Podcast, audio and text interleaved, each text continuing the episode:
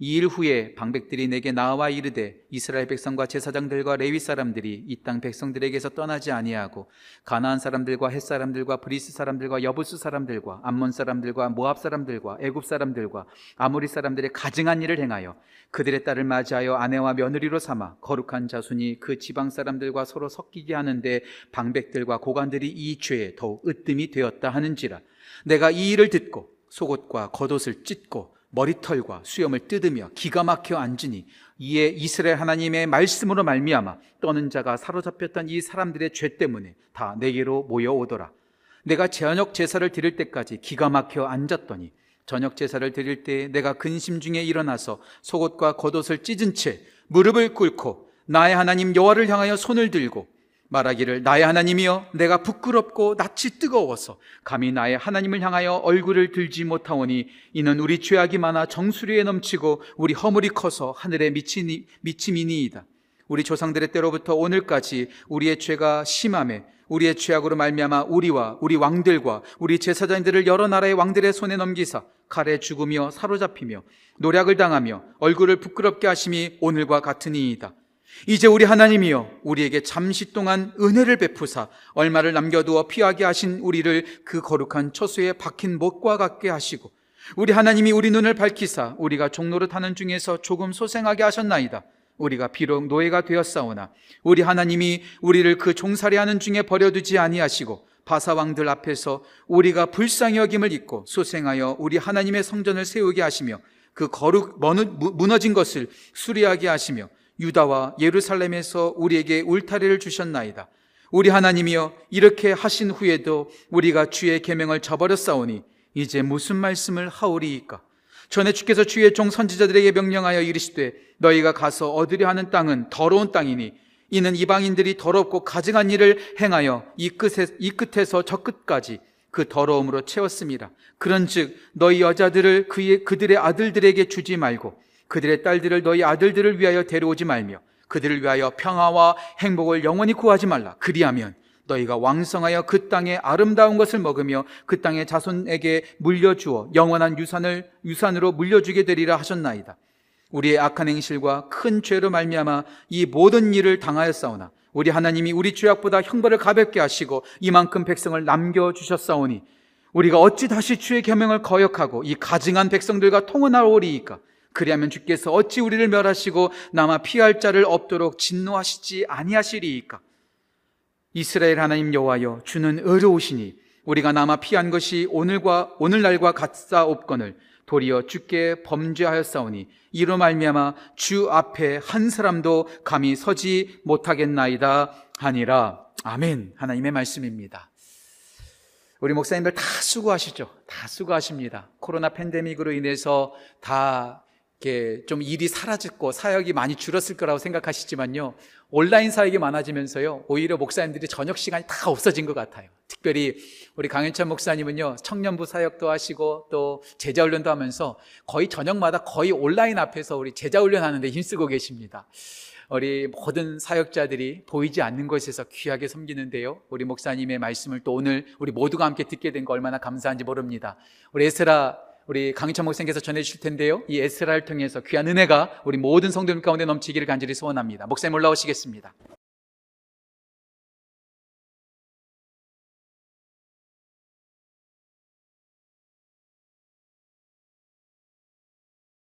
예.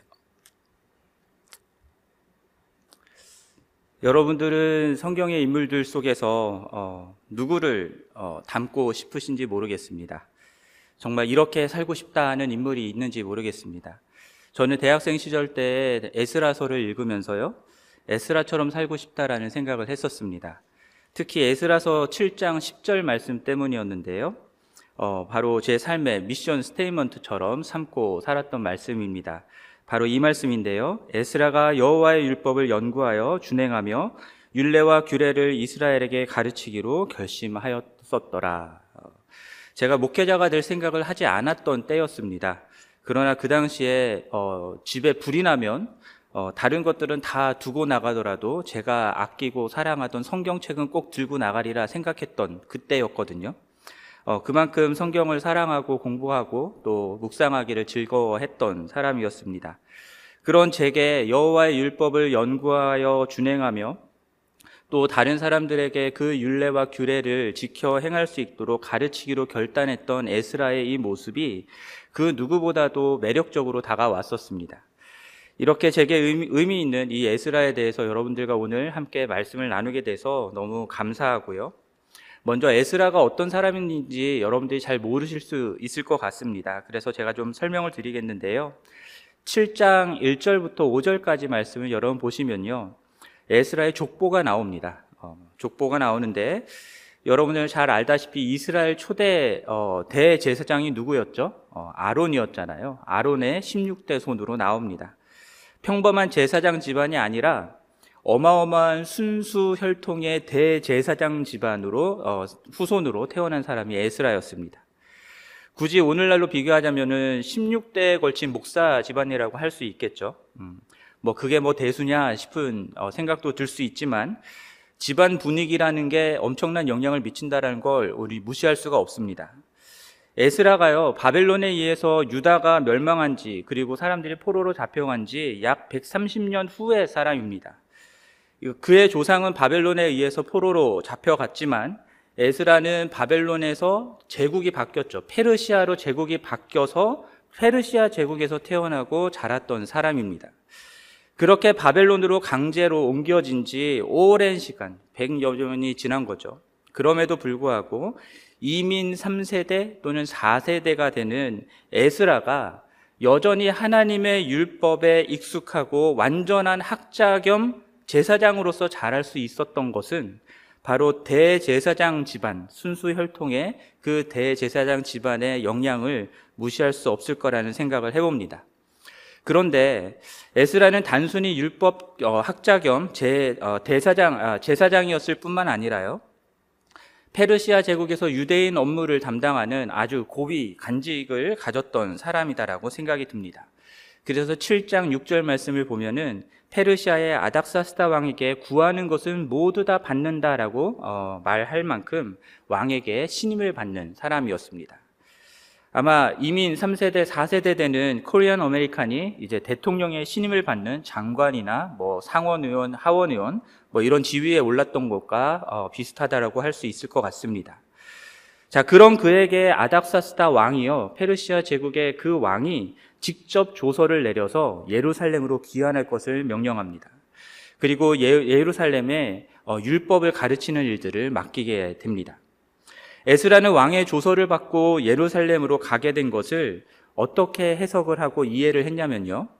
그가 왕의 마음에 어, 왕의 마음에 어, 예루살렘 여호와의 성전을 아름답게 할 뜻을 하나님이 주셨기 때문이다라고 해석을 했습니다. 자, 페르시아에서 왕의 신임을 받는 높은 관직에서 잘 먹고 편안하게 잘 살 수 있었는데 에스라는 예루살렘 여호와의 성전을 아름답게 하겠다 하시는 그 하나님의 뜻을 자신에게 어, 주셔서 자신이 예루살렘으로 가게 하신 그 하나님의 뜻에 순종하는 마음으로 예루살렘으로 올라가게 된 것입니다. 그런 과정 속에서 에스라가 이제 뜻을 정한 것이죠. 여호와의 율법을 연구하여 준행하며 어, 하는 그 개인적인 결단과 함께 1차 포로 귀환 후 어렵사리 성전이 재건되기는 하였지만 하나님의 백성으로서 율법을 지켜 행하는 이스라엘의 그 정체성을 바르게 세우고자 하기 위해서 율례와 규례를 가르치겠다 하는 결단을 세웠던 것입니다. 어, 에스라의 이름의 뜻은요, 어, 여호와께서 도우신다라는 의미를 갖고 있습니다. 그래서인지 어, 에스라서의 7장과 8장을 보면요, 여호와께서 도와주셨다라고 하는 표현이 여러 번 나옵니다. 그가 왕에게 구하는 것을 다 받을 수 있었던 것도 여호와의 소, 여호와께서 어, 여호와의 도우심을 입었기 때문이다라고 말하고요. 바벨론을 떠나서 예루살렘으로 어, 가는 여정 속에 대적과 어, 길에 매복한 자들의 손에서 건짐을 받고 무사히 예루살렘에 도착할 수 있었던 것도 다 여호와의 손이 그를 도왔기 때문이다라고 고백하고 있습니다. 자, 그런 에스라가 하나님께 도움을 받을 수 받는 방법을 방법이 있었는데요. 그것이 무엇이냐면 기도였습니다. 그는 율법에 정통하였던 학자 겸 제사장일 뿐만 아니라 사람의 도움이 아니라 하나님의 도우심을 구하는 기도하는 기도의 사람이었습니다. 바벨론을 떠나 예루살렘으로 갈 때 왕이 하나님의 성전에 드리라고 주었던 온갖 그릇들과 은 금들이 어마어마하게 많았거든요. 그거를 가지고 걸어서 넉 달이나 걸리는 거리를 갔어야 했었습니다. 치안이 좋지 않았던 당시의 상황을 생각해 본다면 당연히 그 여정 중에 도둑들과 강도들이 그들 그것을 빼앗으려고 했었을 것입니다.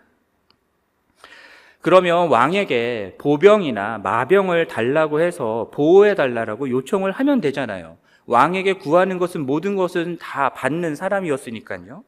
그렇게 쉽게 자신의 안전, 그 무리의 안전을 지키며 예루살렘으로 갈 수 있었을 텐데 에스라는 그러지를 않았습니다. 왜냐하면 8장 22절 말씀을 보면요. 이미 왕에게 하나님의 손은 자기를 찾는 모든 자에게 선을 베푸시고 자기를 배반하는 모든 자에게는 권능과 진노를 내리신다라는 말을 한 적이 있었거든요. 그랬기 때문에 왕에게 보병과 마병의 도움을 청하는 것을 부끄러워했다라고 말씀하고 있습니다. 그러면 이게 정말 부끄러워할 일인가라는 생각이 들잖아요. 그냥 구하면 될 것 같은데 어, 사실 느에미아와 비교를 해보면요, 느에미아는요 예루살렘으로 갈 때 유다에 들어가기까지 아무 제약이 없도록 어, 총독들에게 내리는 조서도 왕에게 구했었고요. 또 군대 장관과 마병을 보내어서 어, 지켜주겠다라고 했던 그 왕의 호의도 거절하지 않고 그대로 받아들였던 사람이었습니다. 느헤미야처럼 에스라도 그랬으면 좋았을 텐데 에스라는 그게 부끄러웠다라고 고백하고 있어요.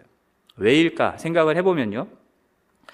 그가 말씀을 연구했을 때 그가 발견한 하나님은요, 자기를 찾는 자들에게, 어, 자들을 도와주시는 분이셨거든요.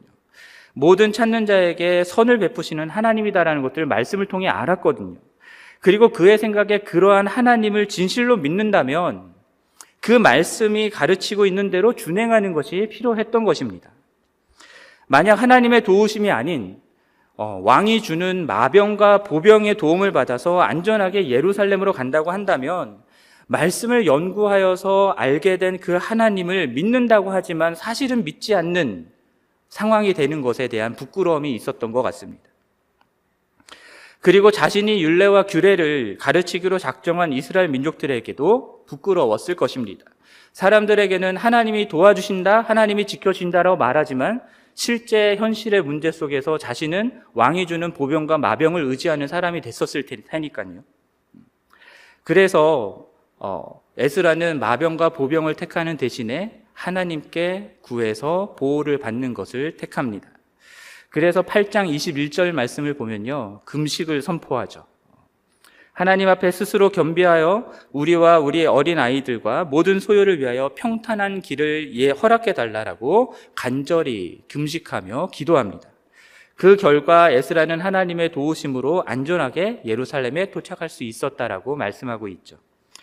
그렇게 그는 그가 아는 말씀을 어, 말씀을 통해서 알게 된 하나님을 믿음으로 준행함으로써 말씀이 가르치, 가리키 고 있는 그 하나님이 진실하다라는 것, 그 말씀이 진실하고 진짜라는 것을 이스라엘 사람들 앞에 증명했던 사람이었습니다. 그리고 에스라는요, 은과 금 그릇들을 예루살렘으로 가지고 가려고 할 때에 어, 그것들을 다 무게를 달아서 받게 됩니다. 그리고 예루살렘에 도착해서는요, 그 무게를 다시 달아서 다 정확하게 확인한 후에 하나도 빠짐없이 그곳에 있는 제사장 무레못에게 전달을 해줍니다. 모든 것을 다 세어보고 달아서 무게 총량을 다 기록을 하게 하고요. 그렇게 해서 하나님의 성전에 드려져야 되는 그릇과 은과 금들의 조금의 오차도 없 도록 철저하게 지키고자 했던 것입니다. 말라기 말씀을 보면요. 말라기가 사실 그 에스라 때보다 약간 조금 이른 시기에 쓰여진 책인데요. 어, 비슷한 시기라고 볼 수 있습니다. 에스라가 활동했던 시기에 제사장들이 하나님께 드리는 제사를 어떻게 했었는지 그것에 대한 설명이 나와 있는데요. 하나님께 드리는 제사를 온전하게 드리지 않았다라는 것과 그리고 온 나라가 하나님의 것, 하나님께 드려져야 되는 11조와 봉헌물을 도둑질하고 있다. 그래서 저주를 받게 되었다라는 말씀을 하고 있습니다. 에스라는요, 율법을 연구하고 준행하기로 결단하고 어, 또 사람들에게 가르치기로 결단했던 사람으로서 어, 당시에 만연했던 그 제사장들과 온 나라에 만연했던 하나님의 것을 훔치는 도둑질하는 그 죄악을 조금도 어, 저지르지 않겠다라고 노력하고 지켰던 사람인 것입니다. 이러한 예들을 통해서 에스라는요, 말씀이 가리키고 있는 하나님을 믿음으로, 기도함으로, 어, 말씀의 진실성을 드러냈던 사람이다라는 걸 알게 되고요. 그리고 하나님께 드리는 것들을 단 하나도 소홀히 여기지 않으므로 율법을 철저히 지키고자 했던 사람인 것을 알 수가 있습니다. 자, 하나님은 포로기한 이후에 이스라엘 공동체를 말씀을 따르는 순수한 공동체로 개혁하는 일을 어, 담당할 적임자로 바로 율법에 정통한 학자요 제사장인 이 에스라를 선택을 하신 거였습니다. 그럼 이 예스라가 하나님의 백성의 공동체를 어떻게 개혁해 나갔는지를 이제 살펴보겠는데요. 9장 1절, 오늘 우리가 함께 읽었던 9장 1절 말씀을 보면 이 일 후에라고 되어 있죠. 에스라가 예루살렘에 도착하고 약 4개월 정도가 지난 시점으로 보입니다. 그때 방백들이 백성의 지도자들이 에스라에게 나와서 어, 충격적인 사실을 말합니다. 뭐냐면 이스라엘 백성들과 제사장들과 레위 사람들이 그 땅에 남아있던 이방 사람들에게서 떠나지 않는다라는 겁니다. 그래서 가나안 사람들, 헷 사람들, 브리스 사람들, 여부스 사람들, 암몬 사람들, 모압 사람들, 애굽 사람들과 아모리 사람들의 가증한 일을 행하고 그들의 딸과 결혼을 한다라는 충격적인 사실을 이야기했습니다. 그리고 2절에서는 그렇게 거룩한 이스라엘 자손과 그 지방 이방 사람들이 서로 섞이게 되었다라는 것들을 말하게 되고요. 그 일에 있어서 방백들과 고관들이 앞장서서 이 죄악을 범하고 있다라는 사실을 이야기합니다. 하나님의 백성 공동체를 재건하겠다고 원대한 꿈을 안고 세스바살의 인도하에 바벨론에서 1차 포로 기한을 했던 이스라엘 사람들이요. 하나님의 백성의 공동체로서 자신들을 어, 그땅 주민들과 얼마나 철저하게 구별하면서 거룩하게 지키려고 노력했는지가 성경에 나옵니다. 어떤 식으로 했었냐면 1차로 귀환했을 때 이스라엘 자손임이 증명되지 못하는 사람들은요, 이방인 취급을 했었습니다. 그리고 계보가 확실치 않은 제사장들은 아무리 제사장이라 하더라도 직분을 행하지 못하게 했었습니다. 또한 성전을 건축하는 일에도요, 그 땅 주민들이, 어, 이방인들이죠. 그 땅 주민들이 동참하려고 했었을 때 이것은 너희의 일이 아니다라고 거부했었습니다.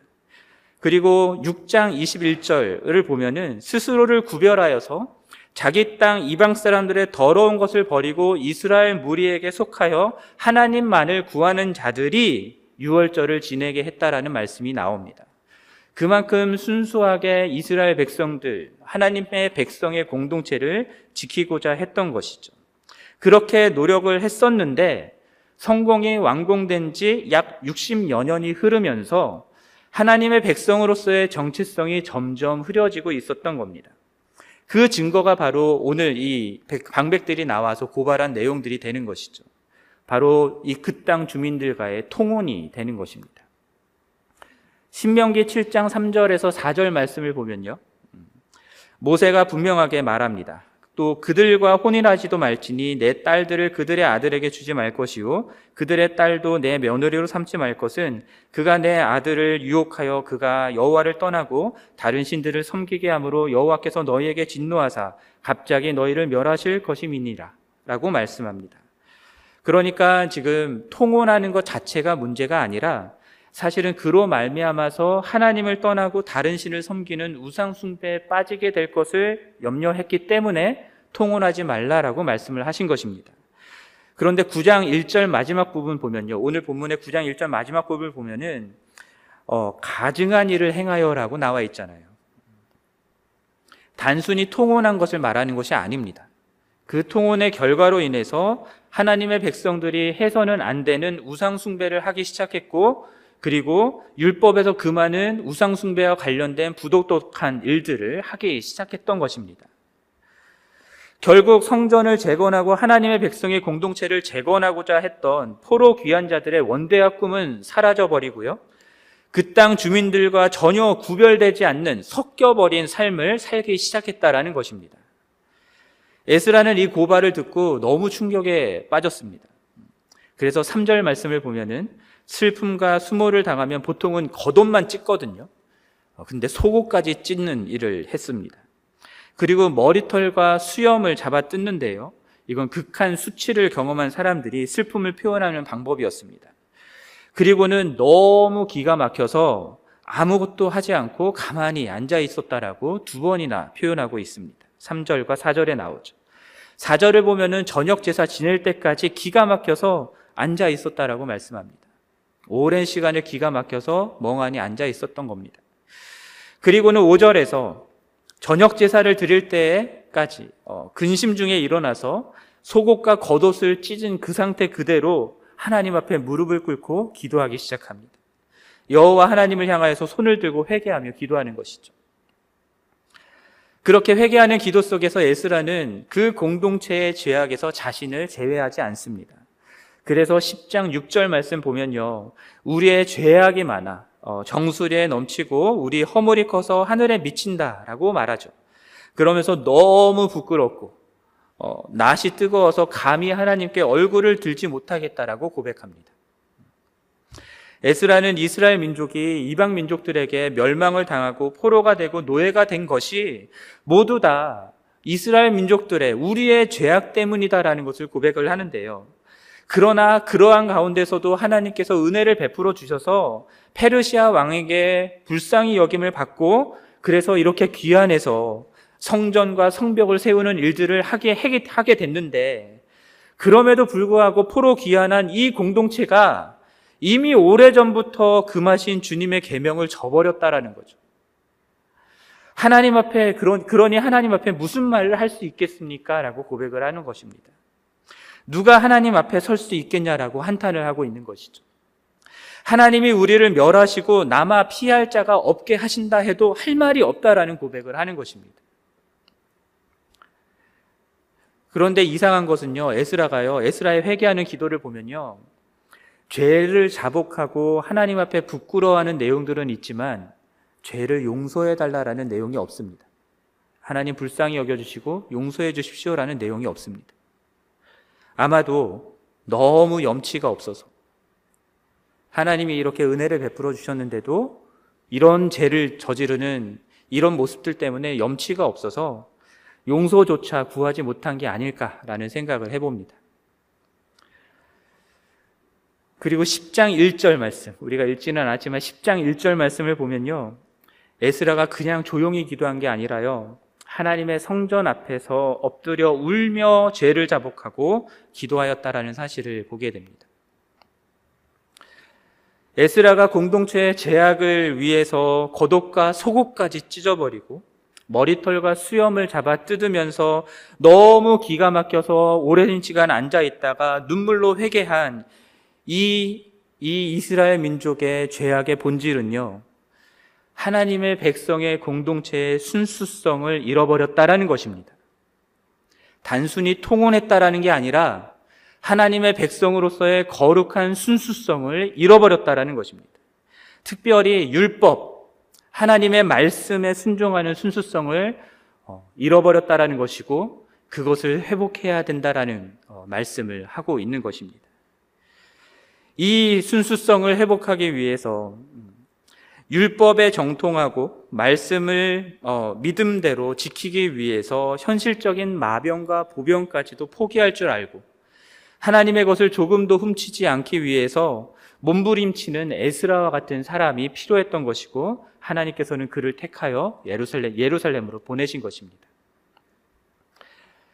그리고 하나님의 성전을 아름답게 하고자 하시는 하나님의 뜻을 따라서 자신의 편안한 삶을 기꺼이 내려놓고 예루살렘으로 갈 수 있었던 에스라를 택한 것이죠. 이러한 에스라를 보면서 여러분 무슨 생각이 드십니까? 음. 오늘날 하나님의 교회가 말씀에 순종하는 이 순수성의 순수성을 회복한다라고 하는 것은 무엇을 의미하는 것일까라는 생각을 해보게 됩니다. 오늘날 우리가 에스라처럼 마음을 찢고 엎드려 울며 자복해야 하는 이방인들과의 통혼과 같은 하나님의 백성과 이 세상 사람들을 섞어 놓아 버리는 죄악은 무엇일까? 우리는 생각을 해봐야 될 것 같습니다. 교회가 세속화된다라고도 얘기할 수 있겠지만 이러한 세속화의 이면에 있는 혼합주의가 더 문제라는 생각을 해봅니다. 하나님, 하나님을 섬기든지 세상을 섬기든지 이 둘 중에 하나를 섬긴다는 식의 이원론적인 접근이 아니라 하나님과 세상이 섞여 있는 겁니다. 둘 다를 섬기는 겁니다. 하나님도 섬기고 세상도 섬기고 이 둘 다를 섞어서 섬기고 있는 교회의 모습을 떠올려 보게 됩니다. 이스라엘 백성들이 하나님을 섬기지 않은 게 아닙니다. 하나님을 예배하지 않은 게 아닙니다. 그러나 하나님과 동시에 우상을 섬겼던 겁니다. 교회도 마찬가지죠. 교회가 하나님을 섬기지 않는 것이 아닙니다. 다만 세상과 함께 동시에 하나님을 섬기는 것입니다. 그래서 하나님과 돈을 동시에 추구합니다. 하나님을 위해 일한, 일한다고 하는데 권력을 의지합니다. 세상 권력을 의지합니다. 세상의 유명세를 의지합니다. 하나님을 예배하면서 사람들을 만족시킬 수 있는 엔터테인먼트를 도입합니다. 교회가 하나님을 생각하지 않은 적은 없습니다. 다 하나님을 위해서 한다라고는 했습니다. 하나님을 언급하지 않는 경우도 없습니다. 다 하나님께서 하신다라고 말합니다. 다만 하나님과 세상을 섞어 놓는 일을 했던 것 뿐입니다. 과거에는 우리가 살아가는 세상이요. 기독교적인 모습이었습니다. 기독교적인 문화가 우세한 세상이었습니다. 그래서 하나님과 세상이 섞여 있어도 그게 다 기독교적이라는 생각을 했었습니다. 그런데 갈수록 시대가요, 기독교에 대해서 적대적으로 변해가는 시대가 되어버려 갑니다. 마치 포로로 끌려갔던 유대인들이 이방의 대제국 가운데 소수의 민족으로 살아야 했던 것처럼 포로로 귀환한 유대인들이 그 땅 주민들의 적대를 받으면서 살아야 했던 것처럼 기독교는 점점 세상이라는 것 안에서 적대를 받게 되고 점점 주변부로 밀려가는 모습들을 보게 됩니다. 그래서 유럽은요, 이제 교회가 사람들을 교회로 오게 만들려고 무슨 수를 써도 사람들이 교회에 오지 않는 세상이 되어버렸습니다. 교회 건물을 아무리 좋게 만들어도 사람들은 교회에 오지 않습니다. 교회 프로그램을 아무리 사람들이 흥미롭게 한다고 해도 사람들이 오지 않는 시대가 되어버렸습니다. 그렇게 교회는 세상에서 주변부로 점점 밀려나게 된, 되는 것이죠. 비주류가 됐다라고 얘기할 수 있습니다. 근데 여러분 한번 생각해 보십시오. 성경은요, 언제나, 언제나 하나님의 백성의 정체성을요, 주변부적인 존재라고 말했지 세상의 중심이 되라고, 주류가 되라고 말한 적이 없습니다. 성경에서 하나님의 백성이 갖는 정체성은요, 나그네와 거류민이라고 표현되었지 세상에서 주류였던 적이 없습니다. 세상에서 주류가 되기 시작했던 것은 313년 콘스탄티누스 황제에 의해서 기독교가 공인되기 시작하면서부터라는 분석이 있습니다. 그때부터 국가의 시민으로 태어나면 자동행스럽, 자동으로 어, 기독교인이 되는 것이죠. 그렇게 기독교 국가로서의 변화가 시작되면서 회심이 변질되기 시작했다라고 말합니다. 진정한 회심이 없어도 예수를 영접하는 것이 없어도 기독교인으로 살아가는 세상 속에 살다 보면 그냥 기독교인이 되는 것이 돼버린 것입니다. 그렇게 기독교화 되어 있는 것이 어, 그런 세상에서 하나님의 백성으로 살아간다라는 것은요 크게 어렵지 않습니다. 주변이 다 기독교적이잖아요.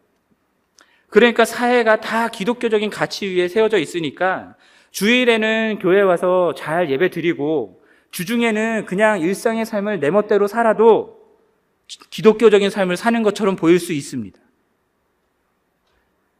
그러나 그러한 가운데 하나님의 교회는요, 점점 세상과 섞여버리는 일이 일어난 것이죠. 이스라엘 백성들이 통혼과 함께 순수성을 잃어버린 것처럼 하나님의 교회도 그 순수성을 잃어버리게 된 것입니다. 알렌 락스버거가 쓴 교회 너머의 교회라는 책에서는요, 기독교가 세상의 중심이 아닌 주변부로 밀려나가고 있는 이 현상을 거대한 와해라고 얘기합니다. 그리고 1960년대부터 이 거대한 와해는 시작됐다라고 얘기합니다. 그런데 교회는 이 거대한 와해를 극복하기 위해서 계속 교회를 중심으로 만들려고 노력해 왔다라는 것을 지적하죠. 여러분 한국 교회는요 유럽 교회와 미국 교회를 따라갑니다. 그런 경향이 있습니다. 그래서 20세기까지 한국 교회는 엄청난 성장세를 보였죠. 그 많은 분들이 이 자리에 계신 많은 분들이 20세기 놀라운 그 부흥의 때를 누리며 그 때를 회상할 때 정말 감격스러워 하실 겁니다. 그러면 21세기가 되면서 왜 그때와 같은 시대가 되지 않을까? 그때를 그리워하면서 답답한 마음이 들지 않으십니까? 저도 목회를 하면서 왜 내가 경험했던 1990년대의 그런 교회의 모습들이 오늘날에는 나타나지 않는 것일까라고 하는 답답함이 있습니다. 어쩌면 이스라엘 백성들이 다윗과 솔로몬 때 누렸던 그 영광이 쇠퇴하고 이방 민족의 강력한 제궁에 멸망당하고 포로 생활을 하게 된 것과 같은 상황이 지금 우리가 겪는 상황이다라는 것을 이해해야 할 것 같습니다.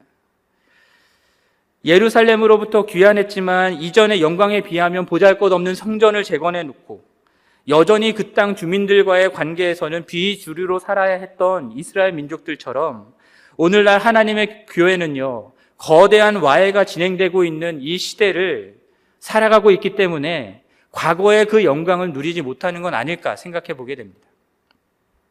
이러한 시대에 교회는 비난과 지탄의 대상이 돼버렸죠. 이전에 누렸던 세상에서의 권세를 잃지 않기 위해서 교회는 계속해서 노력을 합니다.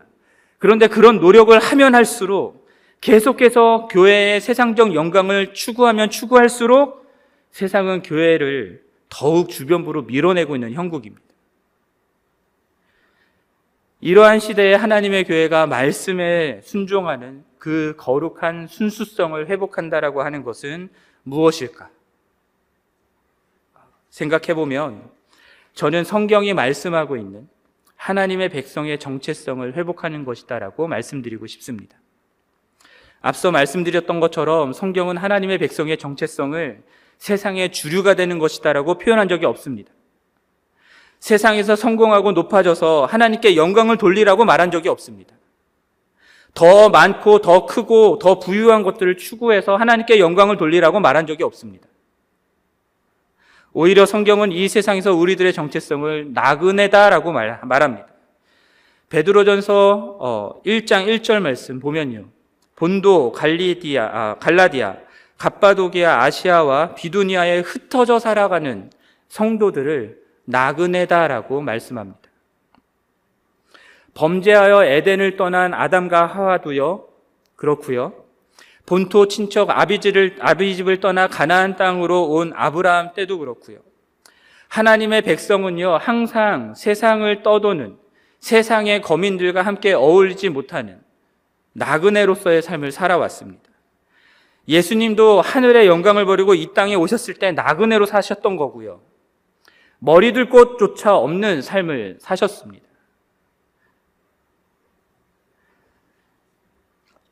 그러나 나그네로서의 정체성만이 있는 것이 아니라 그러한 세상 속에서 하나님 나라의 백성으로서 살아가는 자들이 그리스도인의 정체성입니다. 그래서 동일한 베드로전서 2장 9절 말씀 보면요. 또 다른 정체성을 말하고 있죠. 너희는 택하신 족속이요 왕 같은 제사장이요 거룩한 나라요 그의 소유가 된 백성이니 이는 너희를 어두운 데서 불러내어 그의 기이한 빛에 들어가게 하신 이에 아름다운 덕을 선포하게 하려 하심이라. 근데 이 말씀이 세상의 주류가 되라는 말씀이 아닙니다. 세상에서는 나그네지만, 비주류지만, 이 세상 속에서 하나님의 택하신 백성답게 살아가라는 것이죠. 나그네로서의 정체성을 가지고 하나님 나라의 삶을 살아가라고 말하는 것입니다. 그 이 세상 속에서 나그네로서 하나님의 아름다운 덕을 선포하는 삶을 살아가라고 말하는 것이죠. 세상에서 주류가 되라는 것이 아니라 세상에 하나님의 아름다운 덕을 선포하고 예수 그리스도를 증거하는 삶을 살라고 말씀하시는 것입니다. 이것이 하나님 나라의 본향을 두고 이 세상을 살아가고 있는 하나님 나라 백성의 정체성인 것이죠. 그래서 세상에서는 비주류고 주변일 수밖에 없지만 그러나 그러한 세상 속에서 하나님의 백성으로서의 정체성을 가지고 살아가라고 말씀하시는 겁니다. 기독교가 부흥이 되고 어, 주류가 되는 시대를 살았던 저도 그렇고요. 지금의 시대가 음, 기독교에 대해서 적대적으로 기독교를 주변부로 밀어내고 있는 그런 상황들을 경험하지 못했다면 아마 저도 여전히 세상의 가치, 세상의 문화에 섞여 있는 기독교, 그 기독교가 성경적이다라고 생각하면서 살았을 것 같습니다. 그러나 이런 변화된 시대 때문에 더 이상 과거의 영광을 누릴 수 없는 어, 형편이 됐다라는 것들을 깨닫게 되면서 말씀의 순수성을 회복한 하나님의 백성의 정체성이 무엇인지를 더욱 분명하게 보게 되는 것입니다. 나그네로서 살아가는 것이죠. 스탠리 하우어스라는 사람과 윌리엄 윌리몬이라는 사람이 이 땅에서 하나님의 교회로 살아가는 길이라는 어, 그, 그 길을 소개하는 책을 썼는데요. 그 제목이 Residence Alien입니다. 세상에 살아가지만 에일리언으로 살아간다라는 것이 나그네로 살아간다라는 것입니다. 이 책에서 저자는요 교회를 식민지라고 표현합니다. 마치 이스라엘 백성들의 페르시아 제국 하에서 식민지 식- 어, 사람으로 있었던 것처럼 타 문화의 한 가운데 있는 문화의 섬이다라고 얘기합니다. 세상의 문화 한 가운데 있는 하나님 나라 문화의 삶을 살아가는 사람들이다라는 거죠. 그래서 그리스도인이 된다라는 것은 나그네 된 백성 곧 그리스도를 통해서만 알 수 있는 것을 알기 때문에 차별화된 세상과 차별화된 백성이 된다라는 것으로 말씀합니다. 그런 백성이 되어 살라는 초청으로 그리스도인이 되라고 하는 초청을 이해하고 있습니다. 그래서 여러분 그리스도인이 된다라는 것은요. 이 세상의 가치와는 전혀 다른 그래서 세상에서는 환영받지 못하는 예수를 따라서 살아가는 비주류 나그네로서 삶을 살아가는 것임을 이해해야 합니다. 그것이 우리가 지켜야 되는 정체성이다라는 것이죠. 여러분 이걸 몰랐습니까 우리가? 아닙니다. 알았습니다. 여러분 아셨잖아요. 베드로전서 다 읽어 보셨잖아요. 나그네와 거류민이라고 우리를 부르는 거 다 아시잖아요. 그러나 우리의 죄된 욕망이 문제인 것이죠. 세상의 중심이 되고 싶어 하는 죄된 욕망이 우리 가운데 있는 겁니다. 그 욕망 때문에 하나님을 우리는 중심에서부터 몰아내버렸습니다. 그리고 내가 중심이 돼서 살고자 하는 삶을 사는 것이죠. 세상의 중심이 되고 싶어 하는 겁니다. 그 죄된 욕망은 세상에서 영광을 누리고 싶어, 높- 누리고 높아지고 부해지는 그런 주류가 되라라고 우리를 부추기는 겁니다. 세상의 주류, 세상에서 주류가 되고 싶어 하는 그 우리의 욕망을 따라서 세상의 주류 문화가 하나님의 백성의 공동체 안으로 슬그머니 들어오게 된 것이고 그렇게 교회가 세상과 섞여 살게 된 것입니다. 이방인과의 통혼을 통해서 우상숭배와 율법을 범하는 일들이 가증한 일들이 일어남에도 불구하고 그냥 그렇게 살아가는 것이 괜찮은 것처럼 이스라엘 백성들이 살았습니다. 그렇게 살면 나름 세상에서 유익을 얻게 됩니다. 세상에서 높은 자리에 올라가기 더 쉬워집니다. 세상이 주, 주는 그 즐거움도 훨씬 더 쉽게 누릴 수 있게 되는 것이죠. 그래서 그냥 용납해 버리는 겁니다. 우리의 죄된 욕망과 맞아 떨어지니까. 소리 소문 없이 흘러들어온 세상의 주류 문화가 마치 교회 문화인 양. 아무런 회개도 하지 않고 그냥 그렇게 살아왔던 것들이 우리들의 모습은 아닌지 돌아봐야 할 것 같습니다. 여러분, 이러한 정체성으로 새롭게 살아가기 위해서는요, 우리의 삶, 신앙, 가치관에 은연 중에 들어와서 깊이 뿌리 내려버린 하나님의 말씀과 섞여져 버린 이 세상의 영향력, 세상의 주류 문화를 제거하는 용기가 필요합니다. 그렇지 않으면 말로는 나그네라고 하지만 여전히 세상의 부와 권력을 다 누리는 주류가 되고 싶어 하는 그런 욕망을 따라서 살아가게 되기 마련입니다. 말로는 나그네라고 하지만 자꾸만 세상에서 누렸던 그 과거의 영향을 다시금 누리고 싶어서 세상의 방식을 교회로 끌어들어오고 싶어 하는 것들이 우리들의 모습입니다. 그래서 철저하게 말씀에 섞여버린, 교회에 섞여버린 세상의 주류 문화를 제거하는 것들이 필요합니다. 그래서 오늘 본문에서 10장 2절부터 4절 말씀을 보면요. 엘람 자손 중 여이의 아들 스가냐가 울며 엎드려 울며 회개하는 에스라에게 나와서 이렇게 말합니다. 엘람 자손 중 여이엘의 아들 스가냐가 에스라에게 이르되 우리가 우리 하나님께 범죄하여 이 땅 이방 여자를 맞이하여 아내로 삼았으나 이스라엘에게 아직도 소망이 있으니 곧 내 주의 교훈을 따르며 우리 하나님의 명령을 떨며 준행하는 자의 가르침을 따라 이 모든 아내와 그들의 소생을 다 내보내기로 우리 하나님과 언약을 세우고 율법대로 행할 것이라. 이는 당신이 주장할 일이니 일어나소서 우리가 도우리니 힘써 행하소서 하니라. 여러분 이 어, 스가냐의 말이 굉장히 의미가 있는 게 뭐냐면요. 에스라는요 율법을 범한 이스라엘의 죄악에 대해서 울며 회개했던 것밖에 안 했습니다.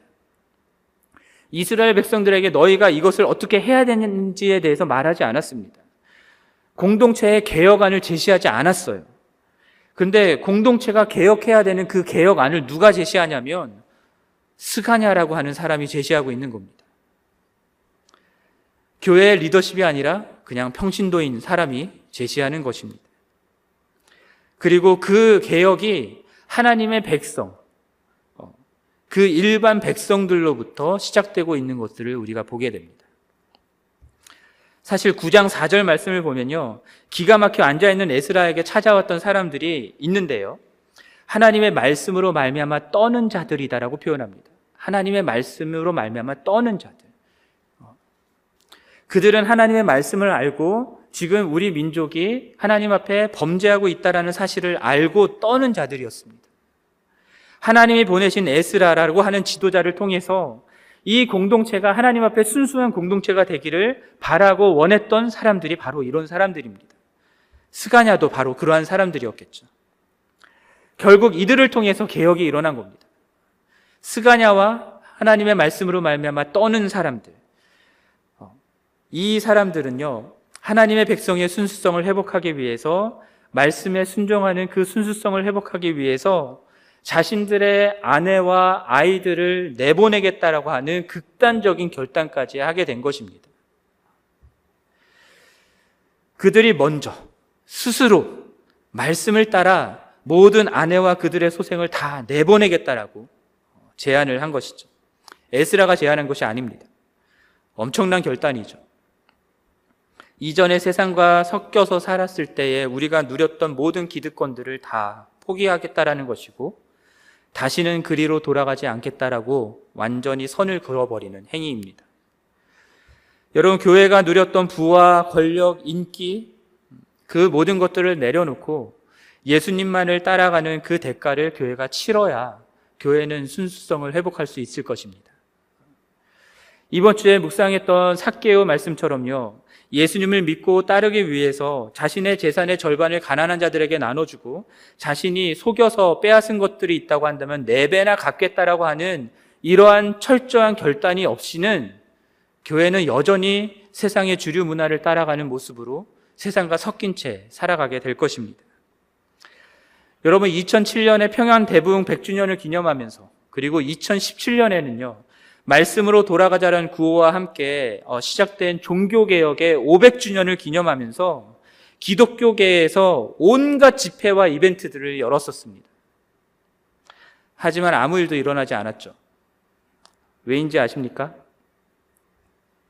지도자들은 이런 것들 중요하다라고 얘기하면서 이벤트를 여는데 정작 교회는 말씀 앞에 서지 않았기 때문입니다. 대가를 치르는 결단을 하지 않았기 때문입니다. 여러분 이러한 엄청난 대가를 치르는 일은 하루아침에 일어나지 않습니다. 어, 그래서 오늘 어, 에스라서 10장 13절 14절에서도요. 이러한 일이 어, 아내와 자녀들을 내보내는 일이 하루 이틀에 할 일이 아니기 때문에 한 3개월 정도의 조사 후에 그들을 내보내게 되는 것을 보게 됩니다. 마찬가지로 말씀을 따르는 교회의 순수성을 회복한다라고 하는 것도요. 하루아침에 이루어질 일이 아닙니다. 그러나 말씀을 준행하기 위해서 우리가 누리고 있었던, 누려왔던 과거의 영광과 기득권들을 포기하고 이전에 익숙했던 삶의 방식들, 그런 것들과 완전히 결별하고자 하는 결단이 없이는 절대로 이런 일들은 일어나지 않습니다. 시간을 아무리 오래 두어도 이런 일들은 일어나지 않을 것입니다. 시대적 변화 속에서 하나님의 교회가 취할 수 있는 옵션은 두 가지밖에 없다라는 생각을 해봅니다. 세속화되면서 계속해서 쇠퇴해 가든지 아니면 말씀을 말씀을 따르는 순수성을 회복하면서 세상의 비주류로서 살아가든지 사실 외적인 모양새는 다르지 않을 것입니다. 교회의 세력은 과거에 비하면 엄청나게 줄어들 것입니다.